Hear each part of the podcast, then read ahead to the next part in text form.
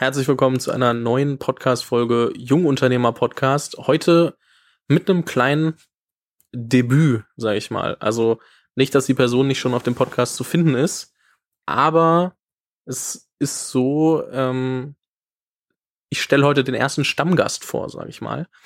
Und ähm, freue mich sehr. Ähm, Felix Eiser ist heute zu Gast. Und äh, wie gesagt, wir haben schon mal ein Interview gemacht, ähm, gerade zur, zur Hoch-Lockdown-Zeit, würde ich sagen, im, im März oder sowas.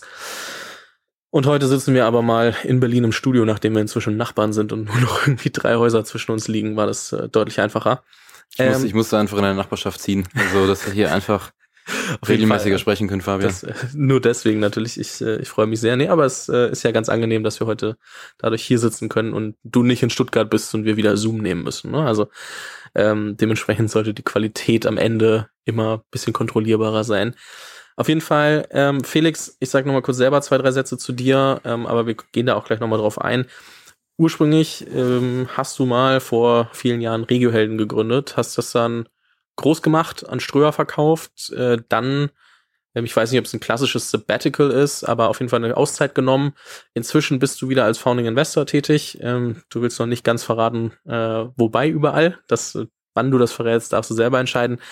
Und äh, was wir vorhaben, ist sehr nah und sehr transparent darüber zu sprechen, was notwendig ist, wenn man eine, wenn man eine Firma aufsetzt und, und welche Systeme zum Beispiel wichtig sind, um zu schauen, dass man ähm, wirklich halt strukturiert an den Aufbau einer Firma rangeht und nicht einfach losrennt und irgendwas macht und am Ende dann merkt, verdammt, das hätte ich mal früher machen sollen, sondern wirklich transparent, praxisnah zu teilen, ähm, was sind denn äh, wichtige Bestandteile bei der Firmengründung. Und ähm, du jetzt, ich gehe immer am Anfang so krass auf diese Business-Schiene, aber was muss man über die Person Felix Eiser denn noch wissen? Du, äh, meine Story, meine Story beginnt in Stuttgart, wie du gerade schon äh, erwähnt hast, da komme ich her, bin da aufgewachsen in einer Familie von Lehrern. Meine beiden Eltern sind, waren Lehrer, sind in Rente und äh, meine ersten unternehmerischen Erfahrungen habe ich in der Schulzeit gesammelt mit einem PC-Service, wo wir rumgefahren sind, Computer repariert haben. Im Studium habe ich ein E-Commerce-Unternehmen gegründet und dann direkt nach dem Studium mit Regiohelden angefangen. Das war so vor ja, zehn, elf Jahren, ja, mittlerweile elf Jahre äh, fast schon. Mittlerweile bin ich in Berlin, dein Nachbar. Das stimmt. Wann bist du denn äh, final bei Regio Helden raus? Also du hast gesagt, vor 10, 11 Jahren ungefähr angefangen. Genau, vor zwei Jahren bin ich raus. Äh, Ende 2018 bin ich raus. Ähm, zu dem Zeitpunkt war die Firma schon äh, drei, vier Jahre an Streuer verkauft. Ähm, diese Transaktion war 2015 so. Ich war dann noch so dreieinhalb Jahre an Bord als Geschäftsführer, habe da auch noch mal sehr viel gelernt, wie das in so einem Konzern funktioniert. Wir haben Firmen dazugekauft, bei uns integriert, sind deutlich schneller gewachsen. Also es war auch noch mal eine super spannende, äh, lehrreiche äh, Zeit.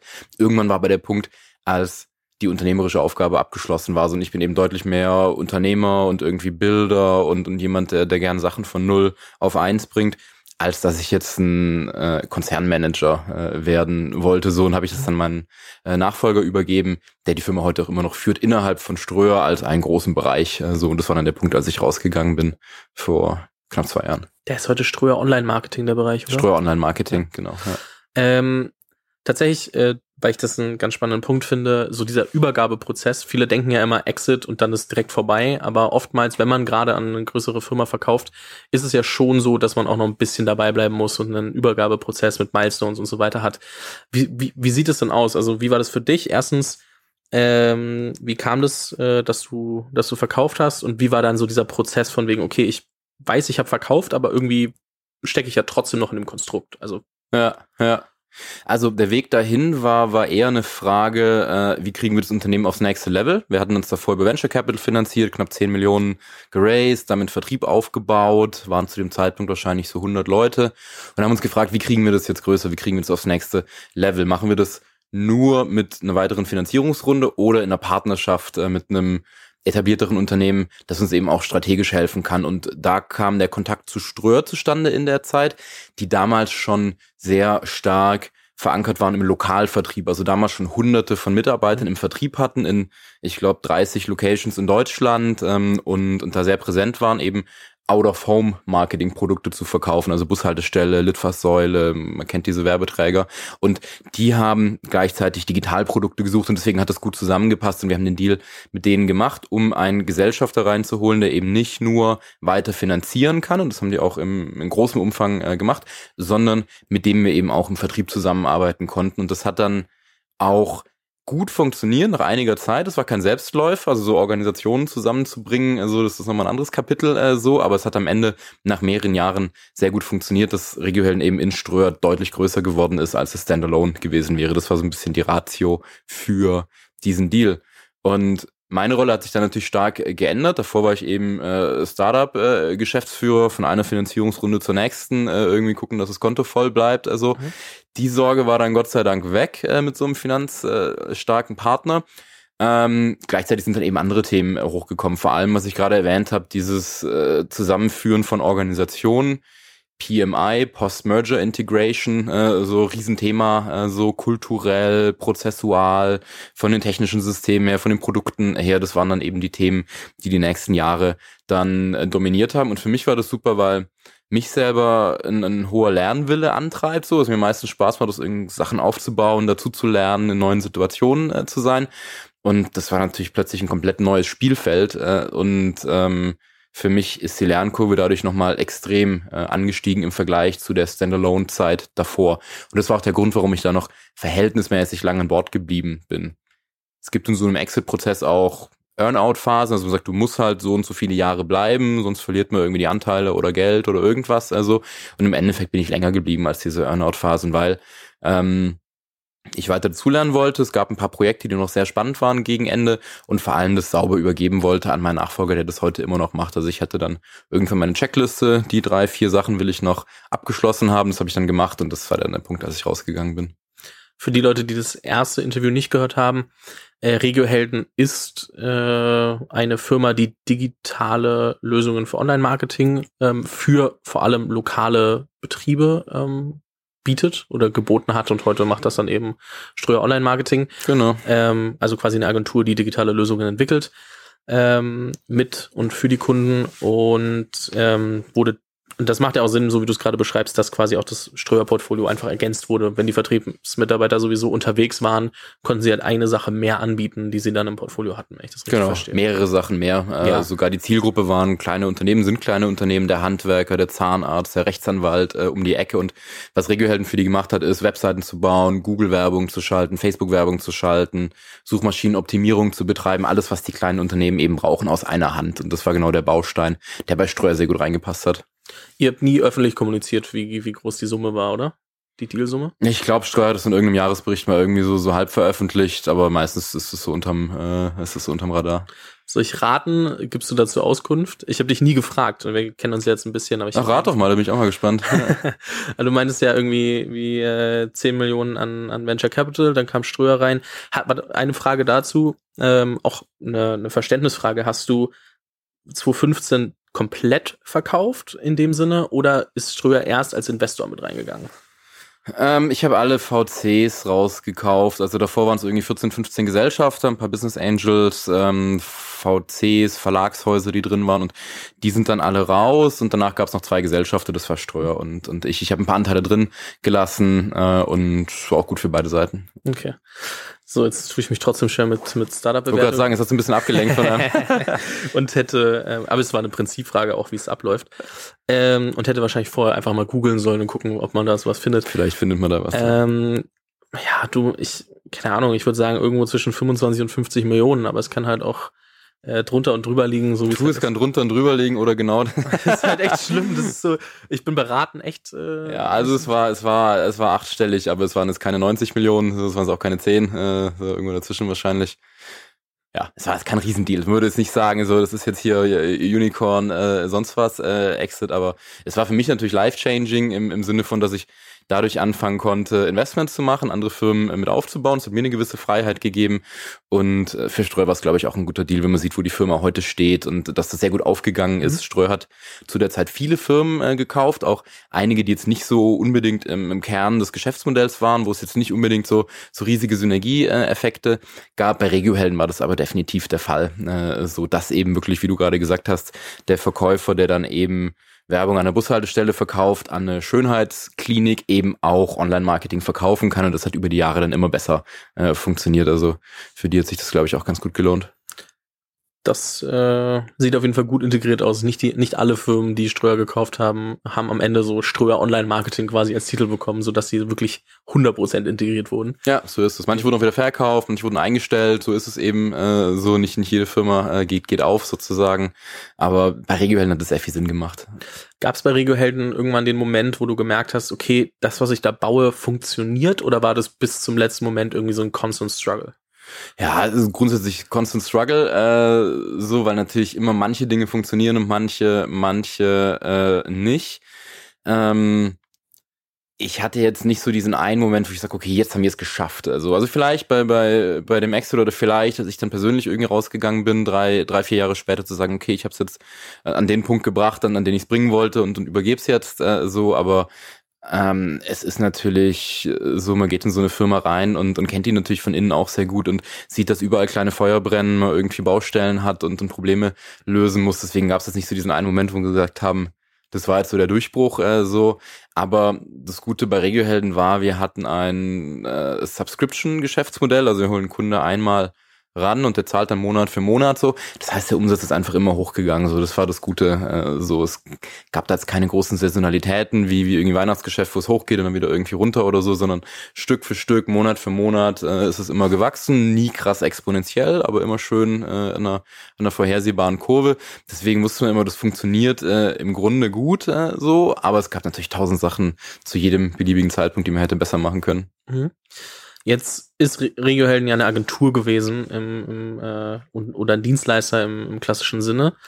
Ähm, auch wenn du natürlich einige Sachen anders gemacht hast als die Konkurrenz, sonst würdest du, wärst du nicht so groß geworden und auch nicht von Steuer gekauft worden. Wir hätten es nicht Agentur genannt. Ja, es sieht von außen so ein bisschen so aus. Die Leistungen, die man bringt, die bringt eine Agentur auch, aber was eine Agentur für mich bedeutet, ist, sehr kreativ gearbeitet wird. Meistens dreht sich, wenn die Agentur klein ist, um die Inhaber und das ist personalintensiv so. Und was wir bei Regiohelden gemacht haben, ist, wir haben Technologie genutzt, um das skalierbarer zu machen. Wir haben am Ende mit Zehntausenden von Kunden gearbeitet, dass es mehr als eine Agentur hinkriegen könnte. Agenturen wachsen in der Regel, indem die Kunden größer werden. Die fangen an mit dem Handwerker um die Ecke, dann kommt irgendwann die Zahnklinik, dann kommt irgendwann Siemens äh, so. Und bei uns war das Ziel nie, dass die Kunden größer werden, sondern dass es mehr werden. Und mhm. deswegen haben wir von Anfang an sehr stark auf Technologie gesetzt und Systeme gebaut, die es uns eben ermöglicht haben, anders und besser wahrscheinlich zu skalieren als die, die klassische Agentur. Aber von außen gebe ich dir recht, das sieht so ein bisschen aus wie eine Agentur. Wenn man, wenn man unter die, unter die Haube schaut, dann, dann hat es ein bisschen anders funktioniert. Ich habe es auch absichtlich so formuliert, weil ich ähm, tatsächlich auf die Frage hinaus wollte, was hat dich damals dazu getrieben, erst Family and Friends äh, Money zu raisen und dann später auch äh, Venture Capital, ähm, also von, von größeren VCs, um eben quasi ein Agenturmodell zu bauen, sage ich jetzt mal. Aber du hast, glaube ich, einen Teil der Frage schon beantwortet. Ja, wir haben immer gesagt, Worst Case ist, wir haben eine Agentur.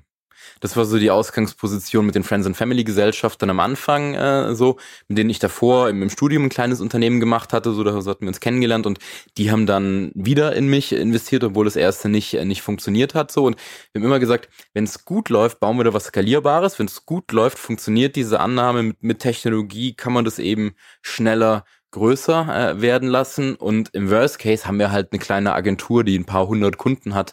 Das ist jetzt auch nicht so äh, das Schlimmste. Dann verkaufen wir es halt irgendwie an eine andere Agentur zum Beispiel so. Aber das war ein bisschen die Annahme, wenn es klappt, können wir skalieren und wenn nicht, dann haben wir eben so eine mittelständische Agentur gebaut. War nicht unser Ziel von Anfang an und das Ziel war klar, was Skalierbares zu bauen, aber es war so ein bisschen so eine Absicherung. Ja.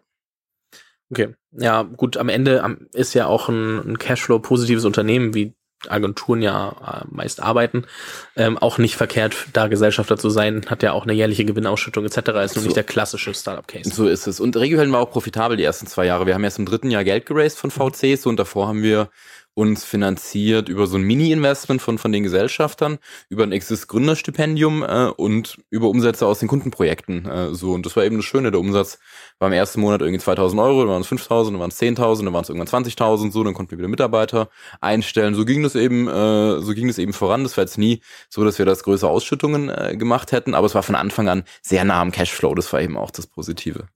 Ja. Jetzt ähm, hast du danach ein, ein äh, Sabbatical gemacht. Hast du selber Sabbatical genannt? Hast du einfach nur gesagt, ich guck mal, was passiert nach dem Exit? Ich den Leuten immer gesagt, ich gehe in Rente, äh, temporär. Und ähm, hast dann angefangen, auch ähm, auf der einen Seite Digital Founders Camp zu machen, das heißt, ähm, Unternehmer zusammenzubringen, die auf ungefähr einem Level sind und dass sie voneinander profitieren, ähm, sich gemeinsam austauschen. Hast angefangen, super ähm, nicht, nicht super viele, sondern hochqualitativ zusammenzufassen, was so deine größten Learnings waren, ähm, indem du sehr ausführliche Medium-Artikel geschrieben hast. Mhm. Ähm, so eine wahrscheinlich sehr generische Frage, aber was waren so die, die Dinge, die dir in der Zeit bewusst geworden sind? Also worüber hast du viel nachgedacht in der Zeit, ähm, als du dann raus warst bei Regelhalten und dieses constant, äh, dieses konstante Rennen für Geld auf dem Konto vorbei war? Ja, ja. Mm, also erstmal, erstmal habe ich mir selber eine Business-Sperre auferlegt. Also das war gut, das hat mir ein Freund äh, empfohlen, der, der ein Jahr vorher verkauft hatte.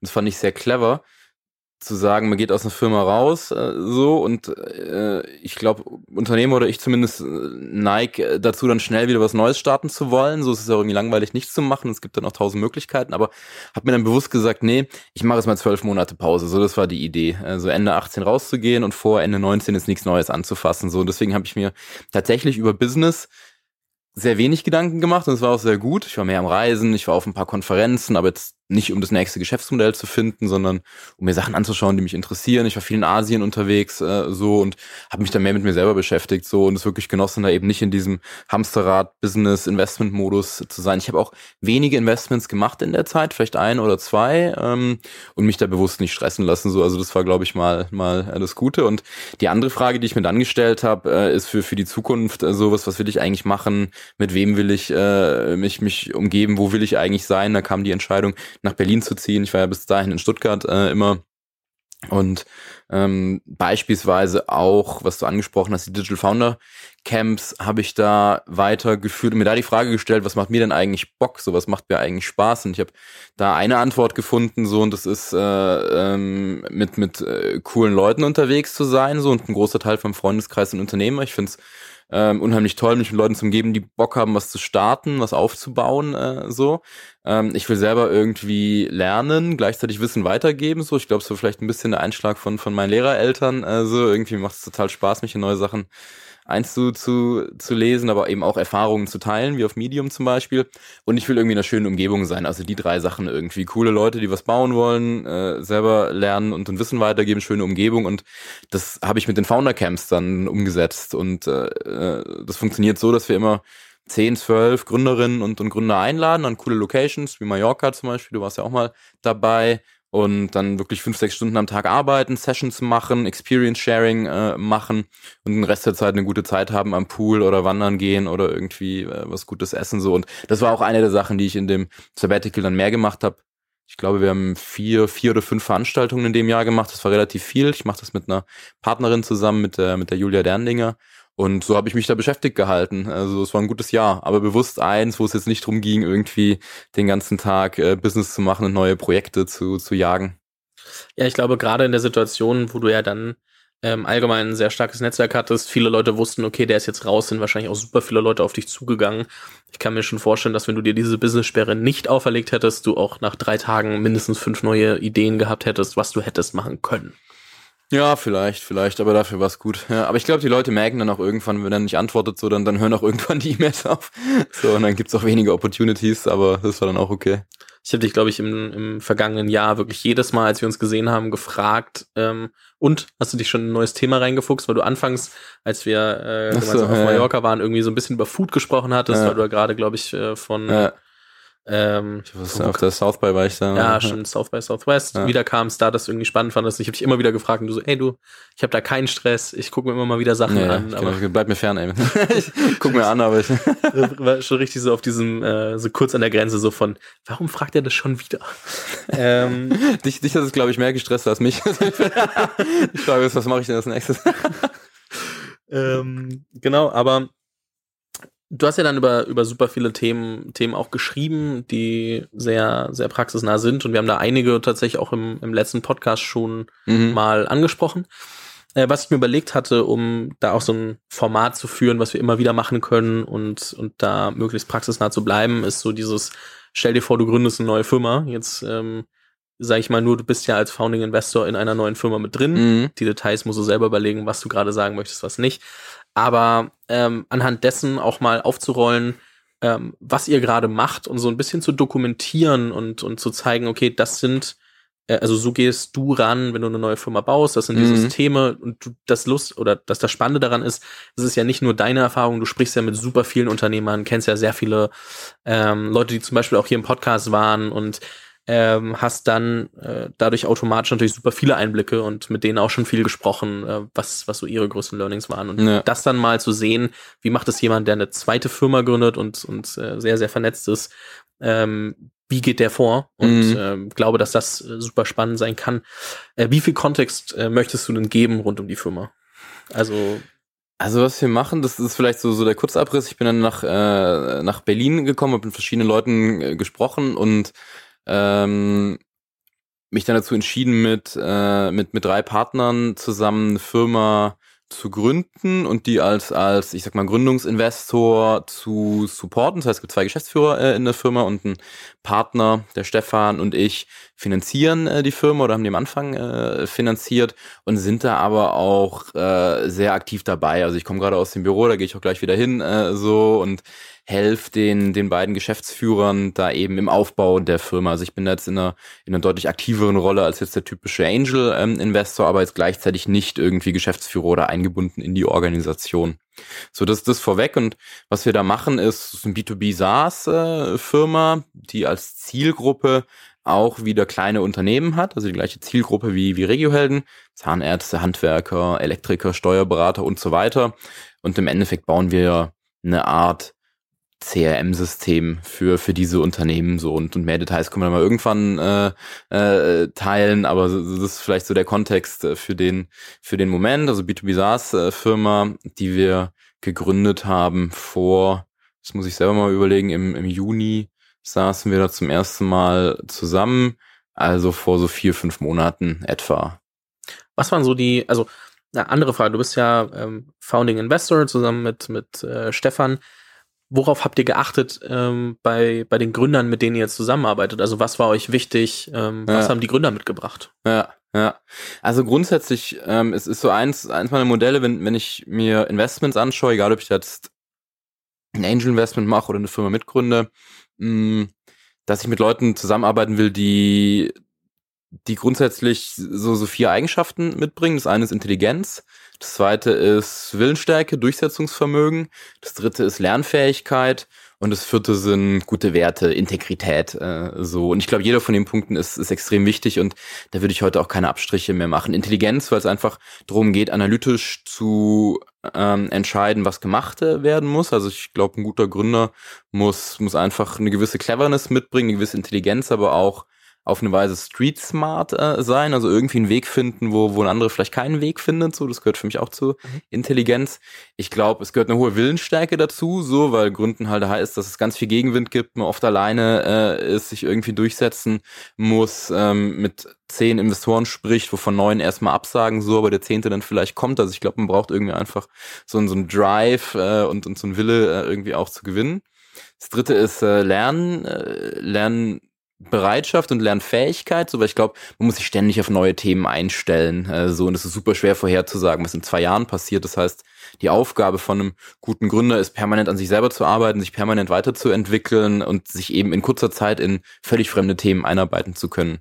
Und der vierte Punkt, gute Werte, ist mir einfach persönlich wichtig. Ich habe ja keine Lust mit, äh, mit, mit, ich sag mal, irgendwie erfolgreichen Arschlöchern äh, zusammenzuarbeiten, sondern irgendwie meine Lebenszeit mit, mit guten Leuten äh, zu verbringen, auf, auf die ich Bock habe, wo der Vibe irgendwie passt. so Und bei ihm auch das Gefühl hat, man kann langfristig zusammenarbeiten und dafür sind für mich die Werte die, die Grundvoraussetzungen so. Also das sind so die, so die, die, die Faktoren, die ich mir da grundsätzlich anschaue und die beiden Gründer, äh, die ich kennengelernt habe Anfang des Jahres, äh, so die äh, die checken die die die Boxes sozusagen alle und wir hatten uns kennengelernt, weil ich denen geholfen habe bei einem anderen Projekt. Also ich habe so ein bisschen so mentormäßig so den ab und zu mal irgendwie ähm, was was zugerufen oder mal probiert so ein paar Erfahrungen zu teilen, denen denen zu helfen bei einem anderen Projekt und ähm, dann gemerkt, das Projekt, was sie gemacht haben, fand ich nicht so gut, aber die Jungs eben umso mehr. Äh, und so haben wir da zusammengefunden und dann letztendlich im Sommer uns, äh, uns entschlossen, die Firma zusammen zu gründen. Was man auch dazu sagen muss, ist, dass du ja schon das eine oder andere Investment gemacht hast und dort auch oft äh, mit den Gründern äh, sehr eng gearbeitet hast und die quasi auch gecoacht und, und äh, immer immer mal wieder dementsprechend äh, auch schon deine Erfahrungen äh, geteilt hast. Dementsprechend war es gar nicht mal so abwegig, wie man. Also es ist nicht so dieses, ich habe meinen Exit gemacht, habe ein bisschen äh, gewartet und dann habe ich einfach das gemacht, sondern du hast es ja irgendwie über die Jahre hinweg schon immer ja. wieder, zwar neben Regiohelden, glaube ich, auch schon, aber ja. ähm, auch so, so schon angefangen, immer wieder in, in Firmen aktiver beteiligt zu sein. Du bist jetzt nicht der Typ, der sagt, ey, ich schmeiß da mal Geld rein und dann ja. immer wiedersehen, ja. sondern was ich von dir gehört habe, war ja schon immer wieder, hey, ich arbeite übrigens mit dem, ähm, zum Beispiel nehmen wir, nehmen wir Till Augner, Sport Hacks, mit dem arbeite ich super eng, ich, äh, der macht irgendwie dieses Produkt und wir quatschen regelmäßig und ich coache ihn in dem Bereich und wir haben uns, und dann kriegt man sehr genau mit, ähm, ja. oder, oder dass du da schon sehr engagiert äh, warst und bist und dementsprechend ja. ähm, passt das auf jeden Fall auch äh, zu dir. Ja, tatsächlich. Also ich mache beides. Ich mache Investments, wo, wo ich überweis und, und dann sag, okay, ruf mich an, wenn es was gibt, äh, so und ich will auch niemand auf die Nerven gehen äh, dabei. Es gibt auch nichts Schlimmeres als irgendwie äh, irgendwie Business Angels, die alles besser wissen und, und jede Woche auf der Matte stehen, weil sie irgendwann mal 50.000 investiert haben, äh, so in etwa. Ich dränge mich da nirgends auf, äh, so und und die Art von Investments gibt's auch. Aber ähm, mir macht es auch total Spaß, eben enger mit Gründern zu arbeiten, die zu challengen und äh, mit denen zusammen eben am Unternehmen zu arbeiten und über die Zeit, also ich habe A gemerkt, dass mir das Spaß macht auf eine Weise, ich habe B gemerkt, dass immer mehr Leute auf mich zugekommen sind, so das heißt irgendwie äh, scheint es auch wertvoll für die gewesen zu sein, so es gibt immer wieder Leute, die in bestimmten Situationen irgendwie gechallenged werden wollen und so hat sich das dann ergeben und, und ähm, der Modus, in dem ich da jetzt bin äh, mit mit der B2B SaaS Firma ist ein sehr ähnlicher, ähm, gleichzeitig ein intensiverer, als ich es davor je gemacht habe, weil auch mit einem Till zum Beispiel, mit seiner, mit seiner Rucksackmarke, äh, Heute Morgen habe ich gerade wieder mit ihm gesprochen, so, aber meistens haben wir wöchentlich einen Call und machen dann ab und zu mal ein, Strategy Day, vielleicht so alle sechs Monate, ab und zu mal alle drei, äh, so und tauchen da ein bisschen tiefer ein.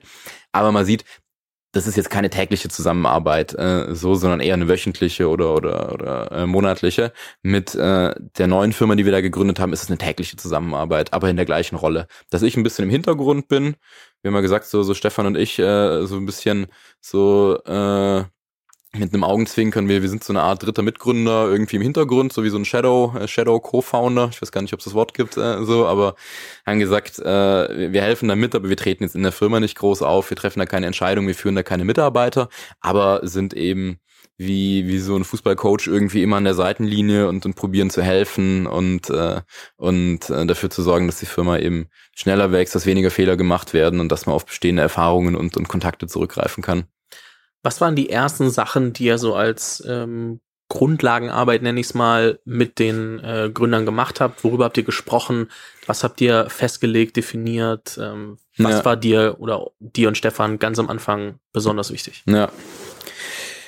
Also bevor wir überhaupt angefangen haben, eine Firma zu gründen und ein Produkt zu bauen, ähm, wollten wir den Markt testen. Und das klingt total logisch, aber äh, muss dazu sagen, die beiden Gründer, mit denen wir das machen, die sind Techies und sind super gut darin, Produkte zu bauen. Dabei habe ich ihnen davor geholfen, so habe ich die kennengelernt. Und da ist es erstmal nicht so intuitiv zu sagen, wir bauen jetzt überhaupt kein Produkt, sondern wir rufen einfach mal 100 potenzielle Kunden an und probieren ein Produkt zu verkaufen, was es nicht gibt. Das war das allererste, was wir gemacht haben. Und da haben wir so den ersten Monat etwa damit verbracht. Wir haben keine Firma gegründet, wir haben keine einzige Zeile Code äh, geschrieben. Wir haben auch nicht angefangen, irgendwie zu überlegen, wer investiert es wie viel Geld oder irgendwas, sondern wir haben gesagt, wir testen jetzt erstmal den Markt, wir verkaufen ein Fake-Produkt das einer der Gründer an einem Tag quasi zusammengebaut hat in Figma, also quasi eine Oberfläche, die keine Funktion hat, so sah, sah, sah so aus wie ein Produkt, aber hat nicht funktioniert. Dann haben gesagt, das wollen wir jetzt erstmal verkaufen. Und dabei A, rausfinden, wie tickt der Markt und wie ticken die Kunden, gibt es da überhaupt Bedarf? Und B, auch in der Zeit rausfinden, funktionieren wir als Gründungsteam. Wir haben gesagt, wir müssen jetzt gar keine GmbH gründen oder irgendwas, wenn wir uns nicht verstehen, wenn wir da nicht auf einer Wellenlänge sind, wenn, wenn diese vier Faktoren, die mir zum Beispiel wichtig sind, nicht, nicht erfüllt werden, so, dann müssen wir gar nicht erst weitermachen. Dann kann die Opportunity geil sein und das Geschäftsmodell, aber da macht es keinen Sinn. Deswegen wollten wir am Anfang uns sozusagen als Team äh, kennenlernen und rausfinden, braucht der Markt denn was wir uns da ausgedacht haben. So, und am Ende des Monats haben wir glücklicherweise die Feststellung gehabt, beides funktioniert, wir harmonieren gut als Team, ergänzen uns da tatsächlich auch sehr gut. Und gleichzeitig hatten wir mit diesem Fake-Produkt so eine Art Vertriebsfunnel äh, simuliert. Also ich glaube, wir haben so 800 E-Mails rausgeschickt an potenzielle Kunden, dann mit so 100 etwa wahrscheinlich Kontakt gehabt, 40, 50 Demos durchgeführt, also Demos in Anführungszeichen, denen eben dieses Fake-Produkt gezeigt, äh, so und ich glaube, zwölf oder dreizehn von, von diesen potenziellen Kunden haben dann ein LOI unterschrieben, also ein Letter of Intent und gesagt, ich wäre bereit, dieses Produkt zu kaufen für einen Preis von x Euro pro Jahr, äh, so, wenn ihr das fertig gebaut habt, so in etwa. Äh, so. Und es hat uns ein gutes Gefühl dafür gegeben, dass das eben nicht nur eine gute Idee in unserem Kopf ist, sondern tatsächlich eben echte Kunden wahrscheinlich bereit sind, dafür Geld auszugeben. Das war so das allererste, was wir gemacht haben. Ich glaube tatsächlich, dass irgendwie im Kopf jeder weiß, dass das so, also der sich ein bisschen damit beschäftigt hat, irgendwie mal von Lean Startup gehört oder ja. von den klassischen äh, Bau, äh, entweder ein MVP oder Teste einfach ja. mal. Aber ich glaube, dann selber wirklich ehrlich zu sich zu sein und zu sagen, ich muss damit anfangen und diese Arbeit reinzustecken, bevor man das Produkt baut. Ja. Ich glaube, da scheitern viele Leute dran und das liegt auch irgendwie so ein bisschen daran, dass jeder, glaube ich, so ein bisschen verliebt ist in das, was er vorhat. Also, ich finde es äh, faszinierend, weil man das irgendwie so ein bisschen, man setzt es manchmal als Allgemeinwissen raus, äh, vor, äh, voraus. Man muss natürlich ja. zugeben, nicht jeder kann es wissen. Aber, ähm, aber ich glaube auch schwer. mehr Leute wissen es, als es machen tatsächlich. Ja, so, also jeder weiß, dass man das irgendwie testen sollte und am Ende machen es doch nicht alle äh, so, weil man, wie du sagst, dann ist man verliebt in seine eigene Idee. Dann denkt man so, ja, das geht vielleicht irgendwie mit äh, keine Ahnung, irgendeinem E-Commerce-Case, aber mit meinem geht es nicht äh, so und dann baut man doch ein Produkt, dann will man doch nochmal ein Feature dazu nehmen, äh, so weil man denkt, das ist wichtig für den Verkauf und so weiter. Es gibt ja ganz viele Ausreden und ich glaube, am Ende steckt dahinter die, die Angst äh, zu realisieren, dass es nicht funktioniert. Also, also man denkt sich was Schönes aus und dann ist dann irgendwie verliebt in seine eigene Idee und will ja nicht hören, dass es nicht funktioniert. So will ja keiner hören. Aber mhm. es ist ja gut, das zu hören, so früh wie möglich. Also weil nach einem Jahr äh, bringt die Info natürlich weniger, dann habe ich ein Jahr Zeit verschwendet. So und deswegen haben wir an der Stelle wirklich sehr konsequent gesagt, wir machen das als allererstes äh, so und und fassen irgendwie fassen irgendwie das Produkt und und Code und so weiter gar nicht erst äh, an. Aber wie, wie du sagst, meine Beobachtung ist auch, die wenigsten machen das sehr konsequent ich glaube, es ist auch immer, wie du sagst, so ein Unterschied, in welcher Branche man ist. Ne? Also du hast gerade gesagt, so, oh, vielleicht klappt das mit dem E-Commerce, aber mit meinem nicht. Ich glaube, das ist das eine, womit man versucht, sich zu rechtfertigen. Aber in dem Moment, wo ich, also ich nehme jetzt mal ein Beispiel, wenn ich jetzt überlegen würde, eine Social Media App zu bauen, ja. äh, dann wüsste ich zum Beispiel schon wieder gar nicht, wo fange ich eigentlich mit an, ja. um, um das zu testen. Also so, weil also vielleicht müsste ich auch anders anfangen, weil wenn man sich anguckt, wie Social Media Apps entstanden sind, dann meistens mit einem Tool, das dann Use Case wurde und dann irgendwie in Social Media, weil genug Nutzer, aber ähm, ich glaube, da fehlt manchmal so dieses Verständnis für, wie haben größere Unternehmen eigentlich selbst angefangen und dann, wie kann ich das nutzen, um selber zu verstehen, was ich eigentlich erfragen muss. Ne? Also ja. nach, nach welchen nach welchen Kriterien entscheidest, also bei, bei Software as a Service entscheidest du wahrscheinlich nach, wie viele Kunden sagen am Ende, kaufe ich oder will ich kaufen. Oder wonach würdest du entscheiden? Mm, ja, man lernt ja verschiedene Dinge bei, bei diesen Tests. Also A sagen natürlich, okay, bestimmte Anzahl von Leuten, ja, will ich kaufen. Man lernt über die Branchen. Wir haben zum Beispiel bewusst ganz verschiedene Branchen äh, abtelefoniert und gemerkt, bei den einen war es eben mehr, bei den anderen weniger so. Elektriker springen mehr drauf an und Steuerberater irgendwie weniger zum Beispiel oder andersrum.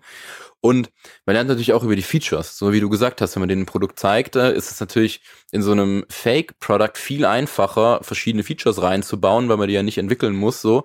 Und dann rauszufinden, wo stellen die die meisten Fragen, was verstehen die, was verstehen die nicht und so. Also man lernt ja unheimlich viel auch für die Produkt-Roadmap, indem man mit echten Kunden äh, spricht. Und das schärft einfach immer den Blick auf das, was man, was man da bauen will, egal ob es Social Media App ist oder irgendwie ein physisches Produkt oder irgendwas anderes. Äh, andere Frage, ist Telefonakquise immer noch the number one thing? Oder wie, äh, aber was für Wege habt ihr alles verwendet? Ja, ist bestimmt nicht the number one thing. Also wenn man sich drauf verlässt, quasi nur kalt irgendwie anzurufen und zu sagen, hallo, hier bin ich und ich würde dir gerne irgendwas verkaufen, so, das ist wahrscheinlich schwierig. Ähm, für Research war es für uns total okay. Ähm, da kriegt man die Leute dran, aber der Pitch war auch nicht, hey, wir wollen dir irgendwas verkaufen, sondern hey, guck mal, wir, wir machen da gerade Forschung, so kannst du uns ein paar Fragen beantworten, so eher auf die Tour. Ähm, ich glaube, am Ende ist es eine, eine Mischung, also jetzt im B2B SaaS-Bereich bei der Zielgruppe, die wir haben, kleine Unternehmen, da jetzt nur drauf zu hoffen, dass sie irgendwie Self-Service sich irgendwie anmelden und durch Marketing das irgendwie hochskalieren kann, so das glaube ich auch nicht. Am Ende ist es eine Mischung, wahrscheinlich eine Mischung aus Inbound-Marketing, Facebook, Google, ähm, ähm, andere Social-Kanäle und, und dann eben auf der anderen Seite vielleicht ein Callcenter, vielleicht äh, Vertriebs, ähm, Vertriebsmitarbeiter, die Beratungen durchführen so und den, und den Kunden erklären, wie das funktioniert so. Weil gerade in der Zielgruppe, mit der wir da arbeiten, kleine Unternehmen, die sind nach wie vor nicht so affin für, für technologische Produkte. Ne, so.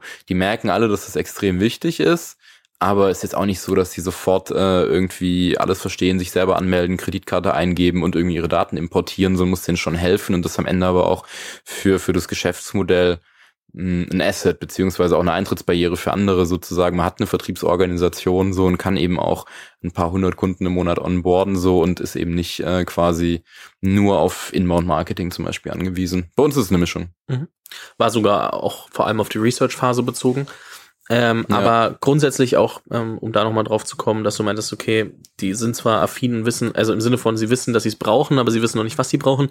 Es gibt ja auch unendlich Tools, ne? Also egal für was du guckst ja, ja. und dann findest du 17 Tools und du weißt trotzdem nicht, was Beste ist. Also da fehlt ja auch manchmal die Vergleichbarkeit und da ist es ja natürlich dann besonders wichtig irgendwie durch. Gerade da ist es umso wichtiger, dass man so, einen, so einen Vertrieb hat, irgendwie Mensch hat, dem man eine Frage stellen kann, weil stell dir vor, du bist jetzt nicht Fabian, äh, der, der Podcaster, sondern du bist jetzt äh, irgendwie Erwin, der Schreiner Schreiner und irgendwie 20 Jahre älter, äh, so, oder noch älter. Und dann siehst du diese 17 Tools, du weißt ja gar nicht, wo du anfangen sollst. Dann mhm. kommen die aus den USA, dann denkst du irgendwie nach über Datenschutz hier und Sicherheit und dann steht da irgendwie in der Cloud gehostet, dann weißt du gar nicht, was das jetzt wieder bedeutet äh, und so. Also meine Erfahrung ist, gerade bei Selbstständigen, bei kleinen äh, Unternehmern, die können super von, von dieser ganzen Welt an, an Technologie und Möglichkeiten profitieren, aber es ist gar nicht so einfach, da den Einstieg zu finden, wenn man damit nicht groß geworden ist. Und das sehen wir als unsere Aufgabe, da auch so ein bisschen, bisschen Übersetzungsleistung sozusagen äh, zu erbringen und kleinen Unternehmen diesen Einstieg zu, zu ermöglichen. Das war bei Regiohelden im Übrigen genau das Gleiche. Mhm. Ja, auf jeden Fall. Ähm, jetzt habt ihr eure Research-Phase gemacht. Und ja. äh, dann habt ihr gemerkt, okay, irgendwie 12, 13 Letter of Intents, ähm, sieht aus, als ob wir ungefähr wüssten, was wir als erstes bauen müssten, dass wir die ersten Leute hätten, die dafür Geld überweisen würden. Wie seid ihr weiter vorgegangen? Was waren die nächsten Schritte? War direkt so, jo, wir machen jetzt die Firma oder worüber habt ihr als erstes gesprochen? Ähm, was waren, was waren weitere Dinge, die ihr festlegen musstet? Ja, nächster Schritt war ähm, Firma gründen und Fundraising. Fundraising, weil wir gesagt haben, okay, wir scheinen da was gefunden zu haben, was funktioniert. Wir haben ja diese 10, 12 Leute, das ist jetzt nicht die Welt, das ist ein ganz kleines Sample, aber es gibt uns ein gutes Gefühl dafür, dass wir da weitermachen wollen. Und um weiterzumachen, haben wir gesagt, jetzt brauchen wir ein bisschen Kapital. Mhm. Nicht viel, aber zumindest, dass wir Leute einstellen können, dass wir das Produkt bauen können, dass wir im Vertrieb äh, anfangen können zu testen, ein, zwei Mitarbeiter einstellen können. Und so haben wir gesagt, wir, wir machen eine, eine Pre-Seed-Finanzierungsrunde äh, und haben ähm, da so um die 500.000 geraced, eine halbe Million etwa, um einfach zu zeigen, dass man das eben wirklich mit einem echten Produkt auch replizieren kann. So und dafür haben wir bewusst nicht mit Venture Capital Fonds gesprochen, weil das für die meistens zu früh ist. Sie wollen mehr sehen, dass irgendwas schon schon tatsächlich funktioniert, vielleicht erste Umsätze da sind. Deswegen haben wir mit Business Angels äh, gesprochen, Leute, die wir aus unserem Umfeld schon mehrere Jahre äh, kennen und mit denen wir auf eine sehr pragmatische Weise so eine Finanzierungsrunde durchführen konnten. Und da hat sich dann auch wieder gezeigt, dass diese Konstellation, die wir gewählt haben, so zwei Gründer, die das operativ machen, super Produkt äh, ähm, affin sind, so aber jetzt kein Netzwerk äh, hatten, was, was Finanzierungen angeht, in Kombination mit so ein bisschen den, den Kontakten, die Stefan und ich mitgebracht haben, der Reputation in der Weise und zu dem Know-how, dass das sehr gut funktioniert hat. Wir haben diese Finanzierungsrunde in sieben Tagen abgeschlossen. Sechs Tagen, glaube ich, äh, sogar äh, so. Und das hört sich natürlich erstmal gut an und irgendwie beeindruckend. Auf der anderen Seite muss man sagen, so eine Finanzierungsrunde in sechs Tagen abzuschließen, ist das Ergebnis von zehn Jahren Arbeit oder 15 Jahren und, und äh, Kontakte aufbauen und, und sich eine Reputation aufbauen. Das hat in dem äh, Fall sehr gut äh, funktioniert. Deswegen für uns war so ein bisschen die Denkweise, was brauchen wir, um aufs nächste Level zu kommen? Nächstes Level heißt, wir haben Produkt, wir haben die ersten echten zahlenden Kunden, wir haben im Vertrieb gezeigt, dass das Ganze auch wirklich funktioniert mit echten Euros und nicht mit mit äh, mit äh, mit LOIs äh, so.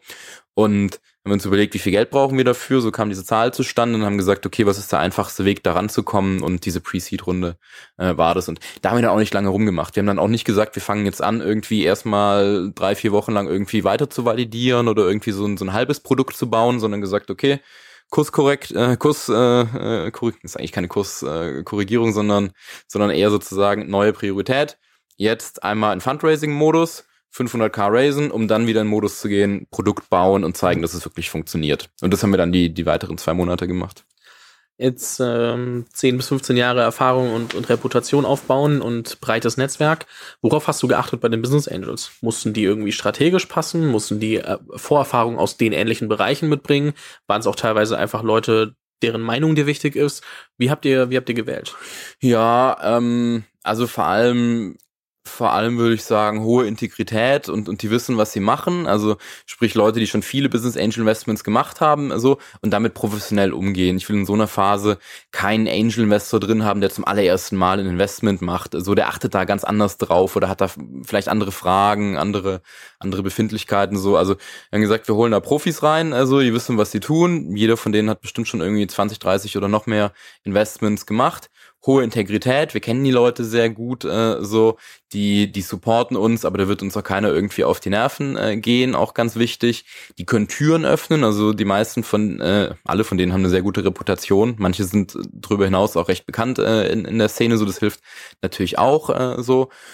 Und jetzt irgendwie Erfahrung in dem Bereich, ähm, in dem wir da unterwegs sind, würde ich sagen, ist nice to have, aber keine Grundvoraussetzung. Das haben wir anders gelöst. Wir haben gesagt, es ist uns tatsächlich auch wichtig, Leute zu haben, die sehr spezifische Erfahrung haben.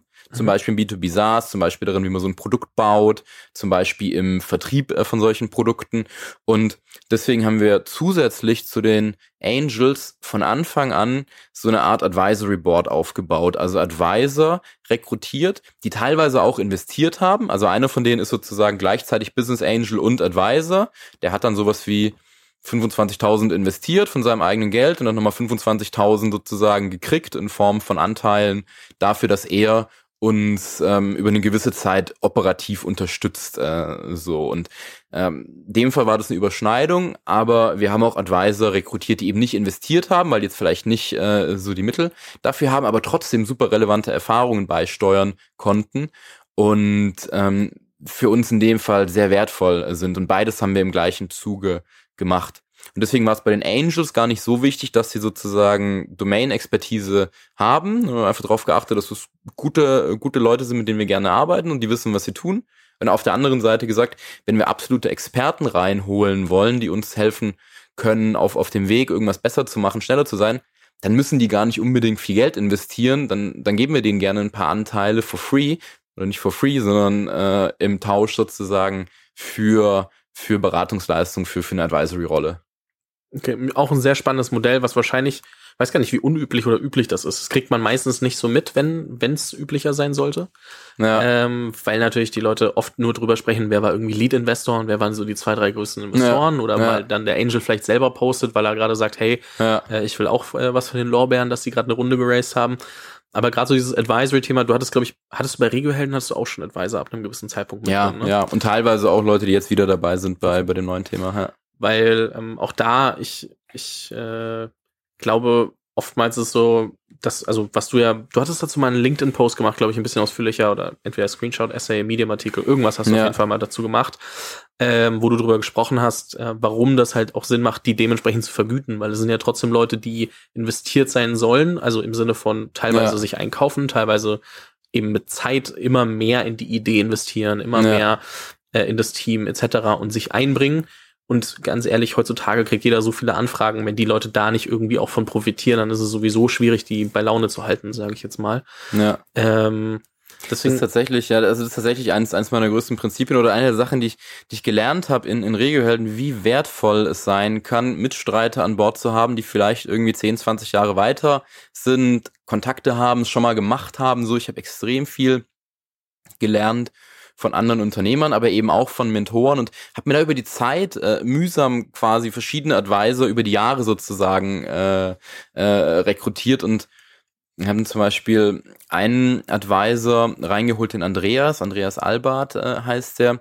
Der war davor Vorstandsvorsitzender von einem unserer Wettbewerber, also einem Unternehmen, die auch in dem Markt waren, die waren deutlich größer, mhm. zu dem Zeitpunkt wahrscheinlich irgendwie 2.000, 3.000 Mitarbeiter, großer Laden und Krass. der Andreas war da rausgegangen, ein bisschen vorher, ein Jahr vorher oder so und ich habe den über, über, über meinen Mentor kennengelernt und letztendlich bei uns reingeholt als Beirat in genau so einem Deal. Der hat auf der einen Seite privates Geld von sich investiert und auf der anderen Seite Anteile dazu bekommen, dafür, dass er bei uns in Beirat äh, gekommen ist. Und das hat extrem geholfen, weil wir einfach jemanden hatten, der dieses Geschäftsmodell, was wir gemacht haben, einfach auf einer Skala von 10x schon mal gesehen hat und quasi sagen konnte, was, was zwei Kurven weiter äh, passieren wird sozusagen so, worauf wir achten sollten. Es war extrem mhm. wertvoll auf der strategischen Ebene, aber zum Beispiel auch auf einer sehr operativen Ebene, wie der Vertriebsaufbau funktionieren kann, wie man Vertriebsmitarbeiter vergütet, was gute Recruiting-Channels äh, sind, um, um Mitarbeiter zu finden. Also auch solche, selbst solche taktischen ähm, Elemente, die wir dann in, in Workshops quasi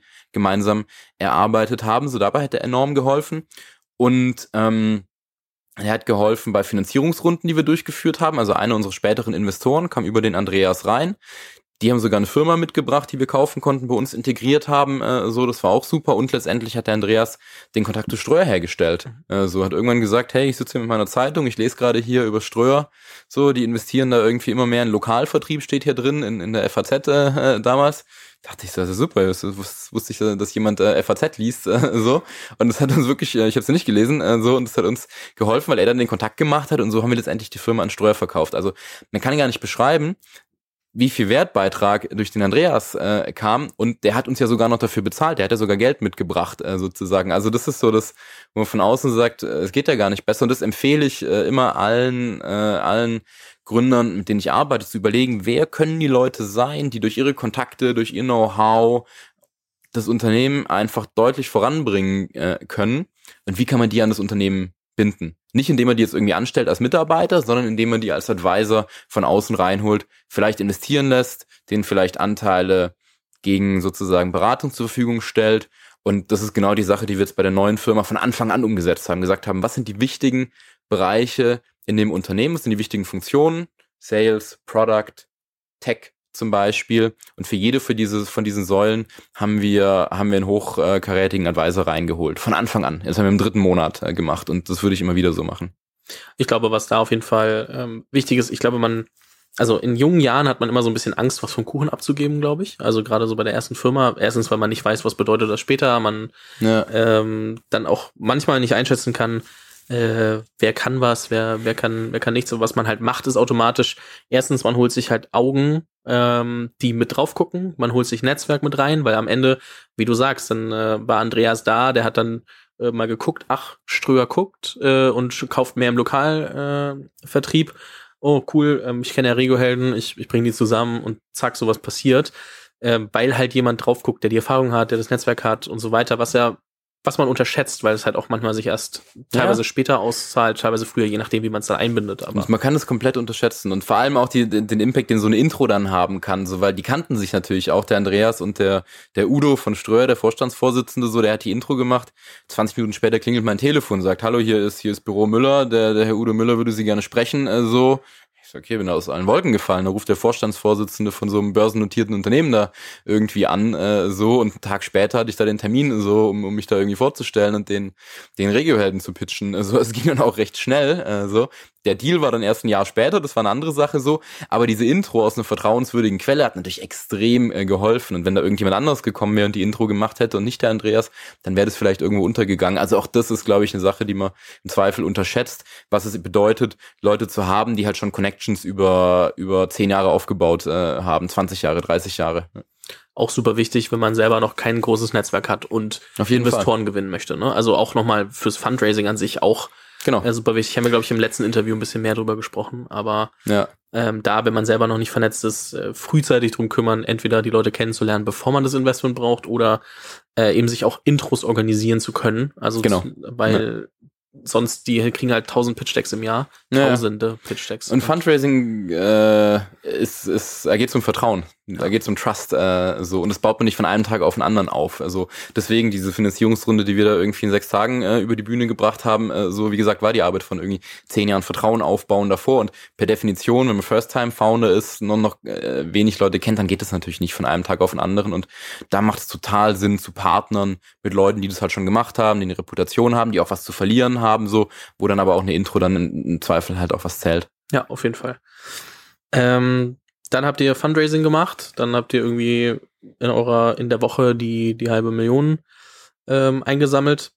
Habt dann, habt ihr in dem Zuge die Firma gegründet? Habt ihr das davor gemacht, um dann Fundraising Ja, das war dann alles so dieser eine Monat. Äh, okay. So, also sagen wir so Juni äh, der Markttest, Juli dann direkt irgendwie Firma gründen, äh, Fundraising, Verträge sauber machen, Büro suchen, die ersten Mitarbeiter einstellen, äh, so und im August waren es dann ähm, sieben, acht, neun Leute oder so. Also ein kleines Team, aber genug, um tatsächlich ein Produkt äh, zu bauen. Das war dann so August, September.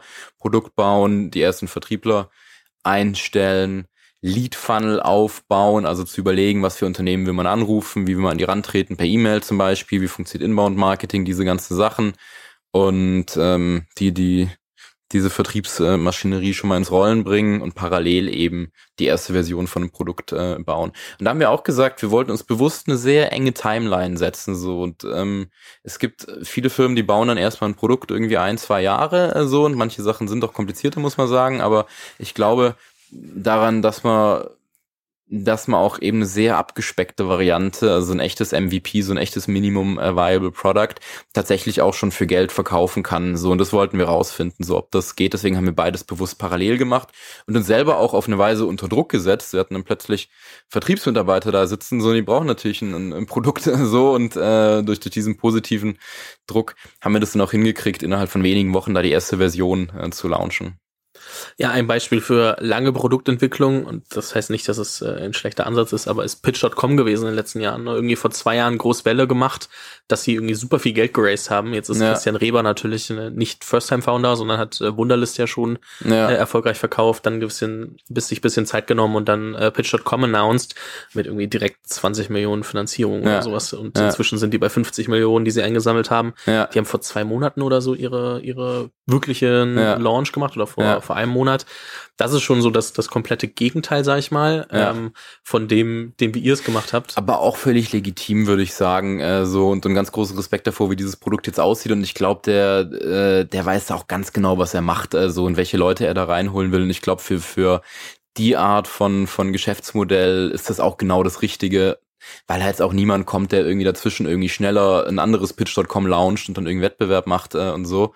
Und deswegen habe ich gesagt, es gibt Sachen, die die die brauchen länger. Ich glaube, bei bei Pitch.com ist mein Eindruck von außen, dass es halt auch einen extremst hohen Qualitätsanspruch hat äh, so und und und auf Welt äh, auf Weltklasse Ebene ähm, da da spielen will äh, so und das dauert einfach länger. Das ist ein anderer Ansatz, als den wir jetzt hier fahren, zu sagen, wir wollen einfach schnell Customer Feedback schnell lernen und äh, und tatsächlich auch erste zahlende Kunden haben. So, ich glaube, das schließt sich nicht aus. So also ist auch so eine Stilfrage. Äh, das auf jeden Fall. Ich habe ja auch gesagt, ähm, heißt nicht, dass es schlecht ist, sondern es ist einfach nur ein konträres Beispiel. Ja. Ähm, und wie gesagt. Aber es geht beides. Man kennt eher ja. die Variante, man kennt eher die Pitch.com-Variante. Ich schließe mich ein, zwei Jahre ein, baue ein Produkt und dann gehe ich raus. Aber es gibt eben auch die Variante, wir launchen innerhalb von, von wenigen Wochen äh, so und, und fangen da äh, an, an echtem Kundenfeedback zu lernen und zu wachsen. Stand heute Mitte November. Ähm, was sind so die, die, ähm, was, was sagt die Roadmap für die nächsten Monate? Einfach Vertrieb, Produkt weiterentwickeln oder worauf, worauf legt ihr gerade Wert? Ja, wir haben da einiges vor, äh, so sagen wir es so. Wir haben genug äh, Themen auf der Uhr, in, auf der Produktroadmap, so was wir jetzt gelernt haben aus den, den ersten, den ersten Kunden und, mhm. und äh, da wird es auf jeden Fall weitergehen und ansonsten ist das Thema Organisationsaufbau, Hiring, Fundraising, das sind Themen, die auf der Agenda stehen. Was war, also du hast gesagt, du hast äh, zwei Tech Co-Founder ähm, drin. Der eine wahrscheinlich Design Frontend mäßig, der eine wahrscheinlich irgendwie Backend. Ähm, aber was waren die ersten Positionen, die ihr drumherum geheiert habt, als ihr das Geld hattet? Mhm. Ähm, Developer zum einen, Backend-Developer, Frontend-Developer, also sich voll auf ihre Bereiche konzentrieren können. Und ähm, zum anderen würde ich sagen, generalistische Praktikanten oder generalistische ähm, Assistenten, äh, würde ich mal sagen. Ich bin großer Freund davon, ich sag mal so Entrepreneurial Assistants einzustellen, also Leute, die halt einfach Bock haben auf Startup, Bock haben zu lernen, Bock haben in der frühen Phase, in so einer Chaos-Phase dabei zu sein mit den Gründern zu arbeiten und von denen zu lernen. So und, und das waren so die ersten Hires, die wir gemacht haben, um, um den Sales-Prozess äh, zu definieren. Und im zweiten Schritt haben wir dann, als so ein bisschen so das ganze Thema CRM und Outreach, äh, E-Mail-Marketing und diese ganzen Sachen so mal, mal in der Basisvariante definiert waren, dann haben wir die ersten beiden Vertriebsmitarbeiter rekrutiert, die auch tatsächlich mit den Kunden telefonieren, Beratungsgespräche durchführen und so weiter. Das ist jetzt aktuell die Organisation, sind so knapp zehn Leute. Mhm. Wie sieht die Zusammenarbeit mit den, mit den Gründern genauer aus? Also du hast gesagt, ihr, ihr sprecht natürlich irgendwie auf täglicher Ebene, weil du viel im Office bist. Ja. Ähm, aber was sind so aktive Parts, die ihr eingebaut habt, dass die auch wirklich ähm, dann mal äh, kondensiert Feedback bekommen, gemeinsam mit euch an, an Themen arbeiten, Themen aufarbeiten?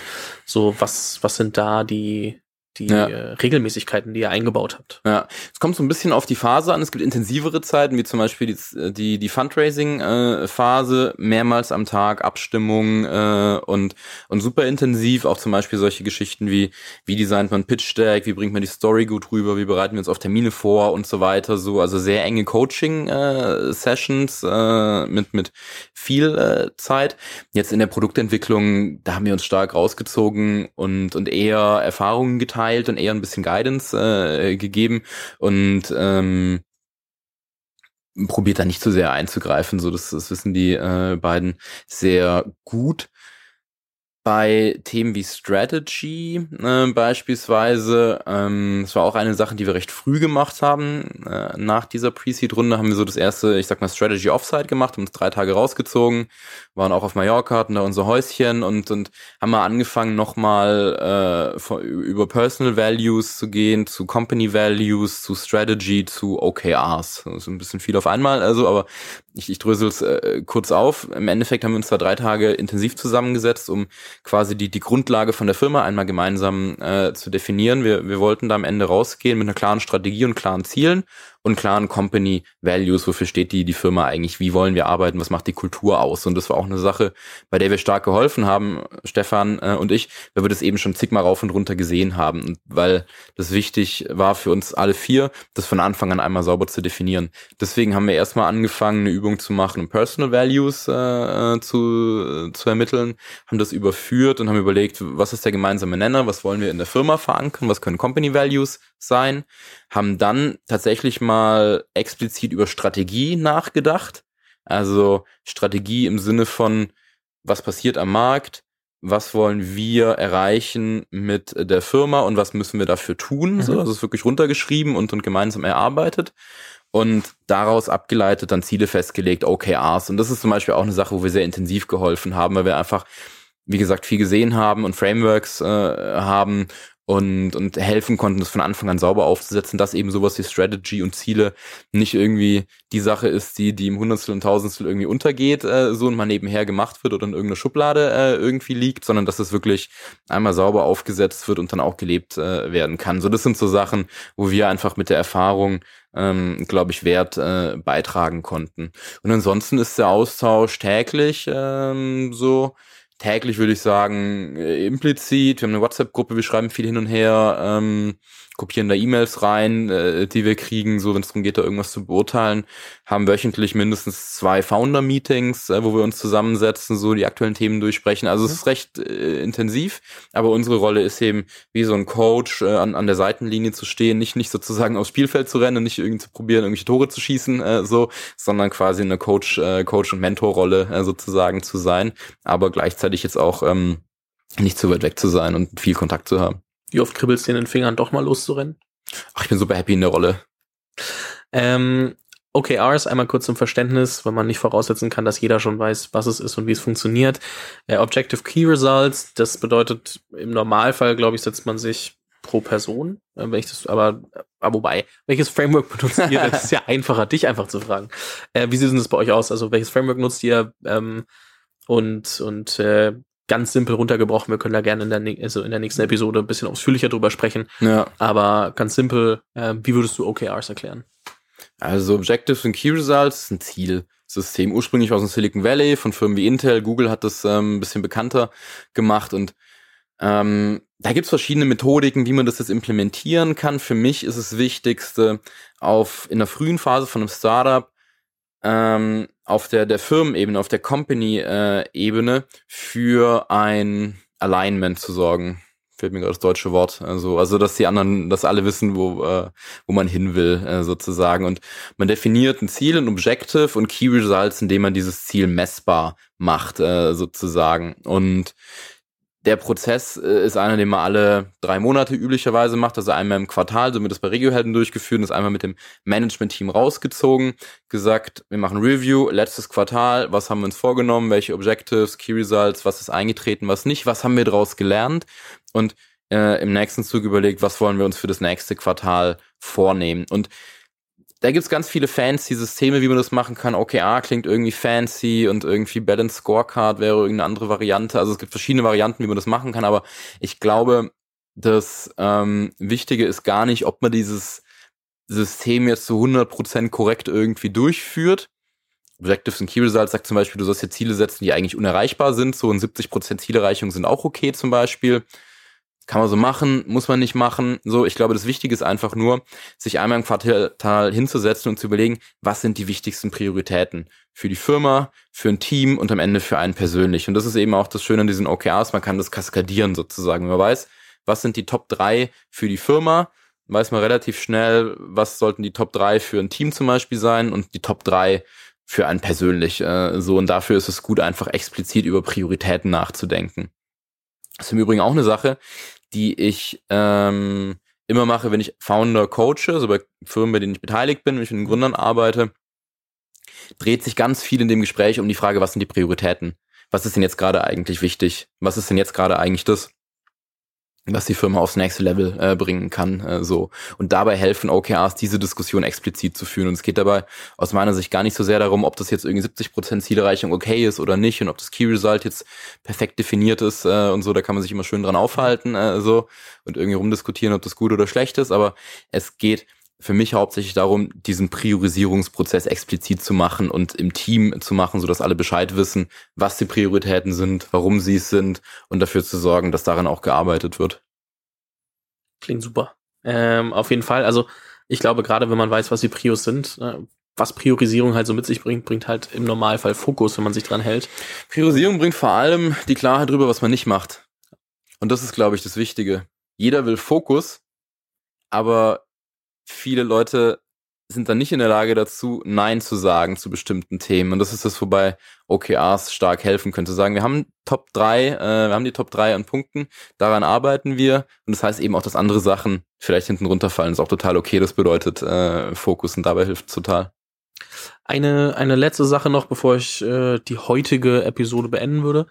Ähm, Founder-Meetings, du meintest, ihr, ihr trefft euch zweimal die Woche. Ist es dann einmal am Anfang der Woche so Stand-up, okay, was passiert die Woche und dann einmal Review oder wie kann man sich das vorstellen? Nee, wir sitzen ähm, also konkret äh, sitzen wir meistens tatsächlich dienstags äh, zusammen, nicht, nicht ganz am Anfang der Woche, weil da meistens Themen erstmal anfallen, so man sich erstmal ein bisschen ordnet, äh, so.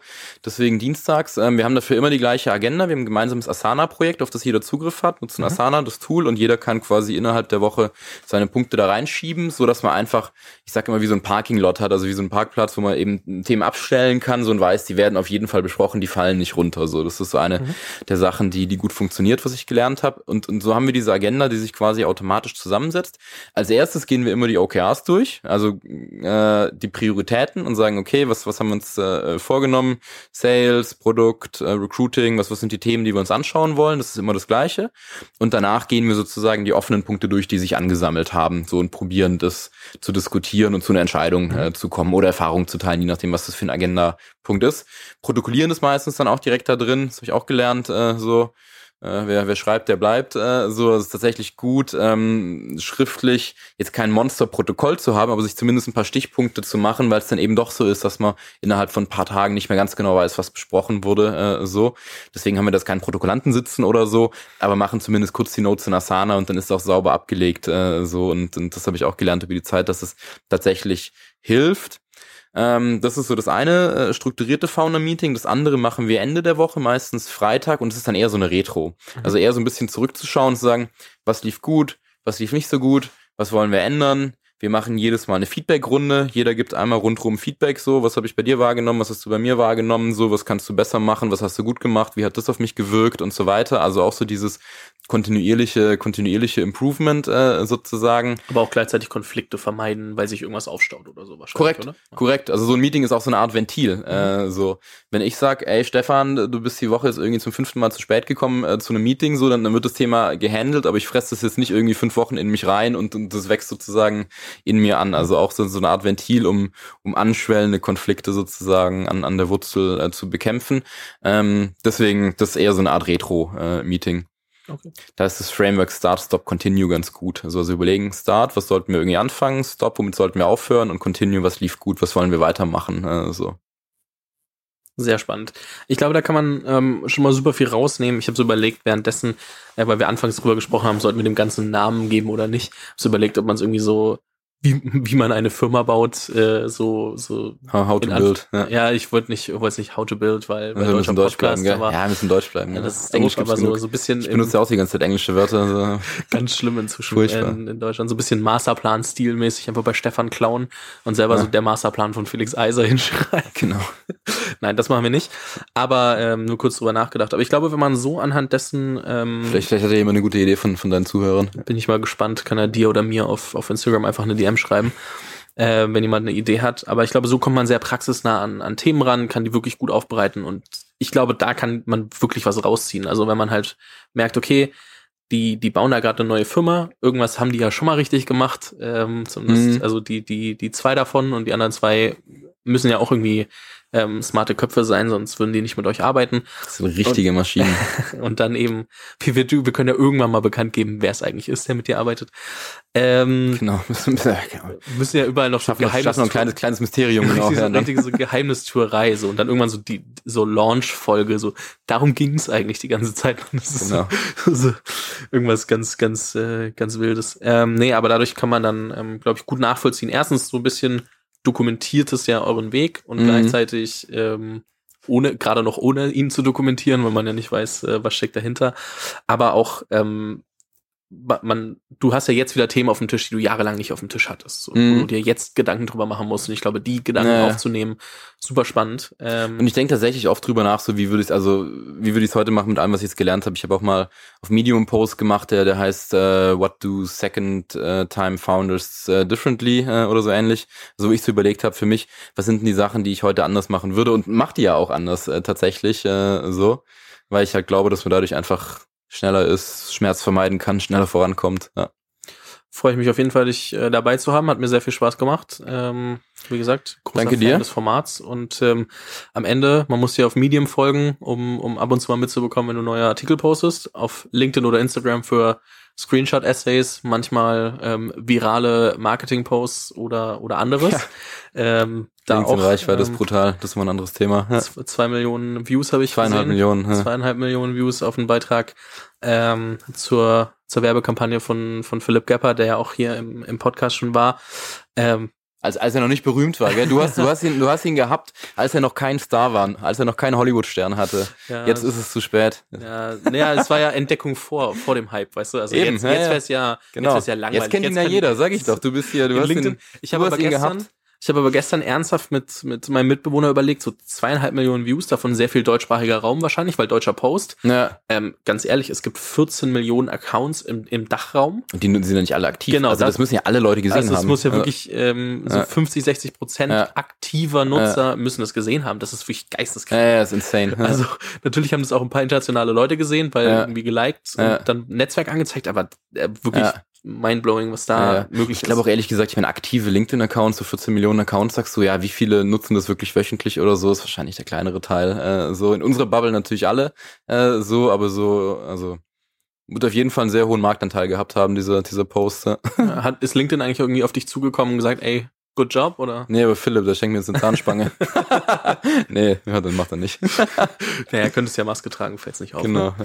Felix, ähm, es war mir ein Fest. Fest. Ich verlinke ähm, all das, was ich verlinken kann und darf. Ähm. Super. Da kann man sich's angucken und ähm, ich bin sicher, wir hören uns noch das eine oder andere Mal im Podcast. Ist ja jetzt eh fest festgelegt. Sehr gut, machen wir so. Fabian, danke dir.